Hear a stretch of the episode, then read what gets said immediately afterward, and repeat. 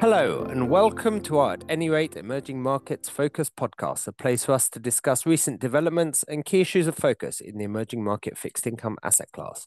I'm Jonny Goulden from the Emerging Markets Strategy team here at J P Morgan, and I'm joined by Saad Siddiqui, also from our Emerging Markets Strategy team. Saad, thanks for joining. Hi, good to be here. So last week we discussed a bit the idea of this narrowing of the scenarios uh, in the macro outlook, which has been driving E M fixed income markets. Um, we have a narrower set of outcomes being discussed for the Fed. Global growth remains okay. And this week we obviously had the F O M C, which was one of the lower volatility F O M C meetings for markets in a while. You know, along the lines of that narrowing of the the, the outcomes, uh, we had forward, forward guidance on a cutting cycle ahead, but March was described as not being the base case, uh, certainly in the press conference. Um, and markets have consequently moved to price a lower chance of a March cut, uh, converging really around that that May, June timeframe. Um, actually, U S rates ended up coming lower, but that feels like it's more on the back of uh, U S bank stock volatility, uh, but that has helped E M fixed income over the last week or so, just uh, uh, with some positive returns, um, not large, but positive. But interestingly, also actually the inflation and monetary policy in emerging markets is also helping that for in terms of pointing to, to lower rates, um, as well as global manufacturing data this week, uh, seeing some signs of improvement, although still soft. So without too much incremental, uh, let's try and wrap up where we think we are in E M fixed income markets at the moment. Uh, so let's start with the F O M C. Uh, was this a consequential Fed meeting for E M fixed income markets? I think this meeting was a very well anticipated and a well flagged meeting as far as E M fixed income and broader risk markets are concerned. If you take a step back, of course, we did have a pretty significant rewriting of the statement. At the same time, Chair, Chair Powell did push back a little bit against the precise path markets were looking to anticipate a March cut perhaps, and they pushed back a little bit against that. But that's really the detail. I think the markets had been anticipating this type of shift, and what this meeting has done, it has confirmed the regime shift, that we're no longer talking about rate hikes. We are talking about a regime where policy is going to be normalized. We're going to be getting rate cuts. And this meeting didn't give us any additional information other than confirming that we're in this regime that markets really have been pricing in and anticipating since, probably since November, and especially through December as well. So in a nutshell, there was nothing new to price. If you look at Deck twenty-four, pricing didn't really change all that much. So I don't think markets took away a lot of new information from this. Great, thanks. So as I said in the beginning, we've had some lower rates uh, globally in the last week or so. That feels like it's not being driven by the F O M C necessarily, uh, but re- rather a bit of, of weakness in U S banking stocks. Um, But for emerging markets themselves, let's just try and remind ourselves what's actually been going on in terms of rate market fundamentals. So any incremental inflation, monetary policy, how's that looking in terms of fundamental supports? So emerging market central banks, really since around the middle of last year, they start, they began their cutting cycles. It started off cautiously. They varied the pace of that a bit. But now those cutting cycles are well underway, and they're almost on a bit of a preset course as it stands right now. They're not really dependent on the Fed. If anything, the Fed has become a backseat driver for emerging market central banks in the last few months, as, as the market has come around to this view that the hikes are done, they're going to be cutting. So E M central banks, not really data dependent or even Fed dependent as it stands right now. And we saw that this week. We had several central banks cutting interest rates. We had rate cuts in, in Hungary, in Colombia, in Chile, in Brazil as well. So all of that, I think, is on a glide path for rates to come lower. In these emerging markets, we're going to be seeing more central banks joining in on this cutting cycle in the next few months. We're anticipating Mexico to start in the coming few months as well, perhaps as early as this quarter, and then the Asian central banks later in the year. So not really Fed dependent. And as even if you think about the dependency of these E M central banks on month-to-month inflation prints, I think their sensitivity is actually relatively low to that sort of data noise that we might be getting in the next few months, because the starting point for a lot of central banks is that policy is still quite tight, both in nominal terms, uh, especially in nominal, nominal terms, but also in real terms as well, uh, across various central banks. So for those central banks, this is about normalizing policy, getting to something that's probably close to neutral. And then at that point, I think the month-to-month data and the Fed path will matter. But that's a story probably for around mid-year is when I think we, we begin to get, get that type of regime setting in. So turning to credit markets, Jonny, E M credit markets have been pretty stable in spread terms uh, in the recent weeks. Um, this seems to reflect some lower macro volatility. We've had about a ten basis point range since the start of the year. Uh, does this make the market look more attractive from a Sharpe ratio perspective, uh, or are you still focusing really on those distressed names in the triple C or single B bucket? Yeah, so I think that overall is is a, a market which is still quite split, where spreads look quite tight outside of that triple C, single B um, opportunity set in, in E M sovereigns. And while spreads have been stable since the, you know, after the first couple of days of the year, we are actually still wider year to date. We had a decent widening in the first couple of days. And actually other developed market credit markets um, are tighter, right? So U S equities up, European equities are up, both around three percent. Credit spreads are generally tighter and we are flattish. Um, so that that sort of is where we think some of that tighter spread level for us in the E M sovereigns is weighing a bit. We, it sort of feels like we're a little bit underperforming. Um, and and also the higher spread part of the market is still therefore where uh, most of our focus is. And actually that's very much where investors in emerging market uh, credit are focused as well. Uh, that may sound like it's a little bit crowded. Um, so the general view is overall spread levels not that attractive, but quite a lot of interesting things going on in the distressed.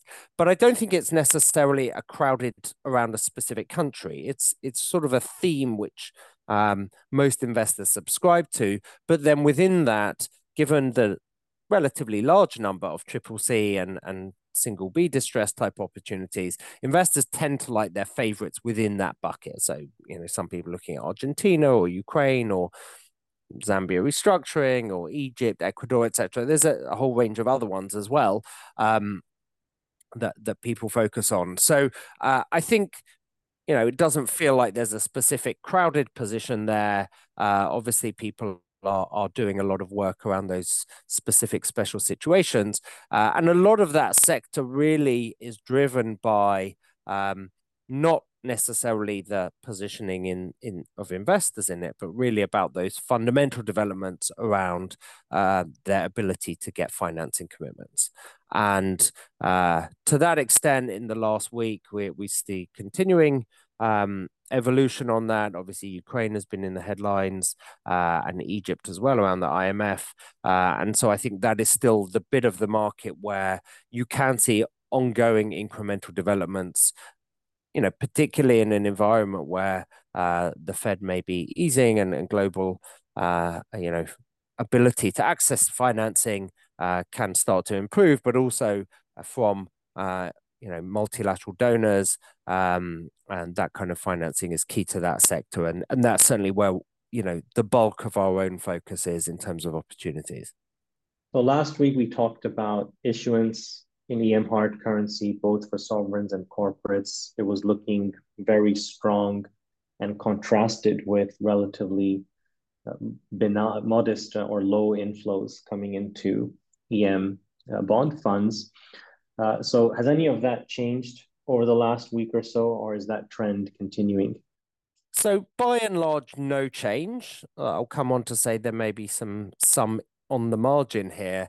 Um, January, actually, on the E M sovereign credit side, rounded out the largest ever January of issuance. And that was a forty-seven billion dollars of gross issuance came to market. Uh, you may recall that last January itself was a record January at forty-four billion dollars and ended up being a third of all issuance last year happened in January. Um, so that's how big it was given the full year, but you know, this year we've already surpassed it. It's not quite as large in net terms. So if you take off the maturities and coupons that were paid in January, it's only about twenty-one billion, but that's still a relatively large number for, for net financing uh, in a month. Um, on the flow picture, there is some glimmers of light here. It's difficult to, to extrapolate a week, but last week we saw the first inflow in hard currency funds in two months. Um, so small comfort after a lot of outflows, and it was very small as well. Um, but, uh, you know, generally, uh, the flow picture probably should be seen as one which remains weak. We're down uh, about minus two point six billion of outflows year to date. Um, and I actually what's making people in the asset class feel a bit worse is that U S high graders had nearly thirty billion of inflows uh, now year to date. So we, it feels like we're standing out a bit and not getting those. Maybe this is the beginning in hard currency of a, a, a small turn here and get a bit better. Um, but, uh, you know, generally, we don't think the flow picture is going to improve significantly until the Fed starts cutting. Then we think it can improve uh, here. And maybe some of the good news about those generally global inflows into high-grade credit funds is some of that does feel like it's coming into E M via new issues. So not a direct allocation into E M funds, but we're certainly seeing uh, I G, large I G E M issuers uh, being able to issue with with no real problems, and it, and it feels like there's a, a decent crossover uh, bid in, in the, that process. Um, I'd say the other good news is it hasn't had a major impact actually on returns, and it didn't last year either. We had uh, eleven percent hard currency, thirteen percent local market returns, despite thirty-four billion of outflows. So it does put a dampener on the spirit, but it, it may not uh, necessarily weigh too much in terms of the outlook for, for returns for the asset class. Um, so, so let's finish up then, pivoting to another one of these things we've been discussing, and, and that's sort of around the way commodity prices have, uh, you know, a, maybe weighed on E M currencies. We talked last week about how E M currencies, you know, they have not done too badly, but they've just seems like they've underperformed the global uh, positive risk environment in the last two months since the Fed started to be a bit more dovish. And we linked that a bit to, to commodities and manufacturing cycle. Uh, obviously, this week we had P M Is is starting looks like to turn a little bit better on the manufacturing side, but a lot of that feels like it's also linked into the, the China complex, uh, where equity markets have been quite weak, and, and there's generally been um, quite a lot of negativity around that. Uh, how are you looking at that? Is there, you know, what does it look like forward-looking to you? Are we able to get some more positive sentiment out of it um, in terms of the impact as well on the asset class? Yeah, so I, I think it's right that some of, at least part of the underperformance of E M F X over the last month, month and a half can be attributed to commodities prices, which not, not um, for the entire complex, but at least selectively, it was looking a little bit weaker for some industrial metals and, and so on. And I think we can link that to the weakness that we were seeing at the back end of last year in global manufacturing cycle, which now does seem to be showing some signs of, of turning around here. I think China is going to be very interesting this year. You know, last year we were focused primarily on what was happening in the U S and the Fed cycle. Uh, we only had a very short period at the start of last year when we were thinking about a China reopening trade that fizzled out really very quickly. But as you mentioned, you know, we've seen a lot more volatility in Chinese asset prices more recently, and we're also beginning to see a pretty significant stepping up of stimulus as well across the board from monetary uh, authorities and uh, on the kind of fiscal side uh, as well. Um, I think there are some parallels being drawn between uh, what's taking place now and the type of stimulus that we had uh, in twenty fifteen sixteen, the last time the Chinese economy faced significant challenges. Um, our colleagues have written about this. They think that there's some similarities between now and back then. The overall level of policy support is unlikely to be as strong as it was in twenty fifteen sixteen, when we had a pretty de- decent uh, uptick uh, in total social financing. But nonetheless, it does seem that the stimulus is looking like it's accumulating, and it's going to at least put a floor at some point uh, underneath all this kind of volatility. And to the extent that can help this uh, industrial and manufacturing cycle that's turning around, uh, I think that could be um, a, a tailwind for commodities prices uh, and E M F X going into the next uh, few months. Uh, one area that I would focus on is the commodity exports of Latin American countries, because that does seem to be a pretty good bellwether of some of these China dynamics as well. That held up pretty good last year, uh, but it's something to keep an eye out on. If, if this cycle turns a corner, we could see the first signs of that uh, show up in, in some of these Latin American commodity exporters, uh, the figures. Thank you. And that brings us to the end of this J P Morgan At Any Rate Emerging Markets Focus podcast. Thanks to you, Saad, for joining today. And thank you all for listening. And we hope to have you back again with us for the next one. This communication is provided for information purposes only. Please refer to J P Morgan Research reports related to its content. For more information, including important disclosures, two thousand twenty-four J P Morgan Chase and Company, all rights reserved. This episode was recorded on the second of February, two thousand twenty-four.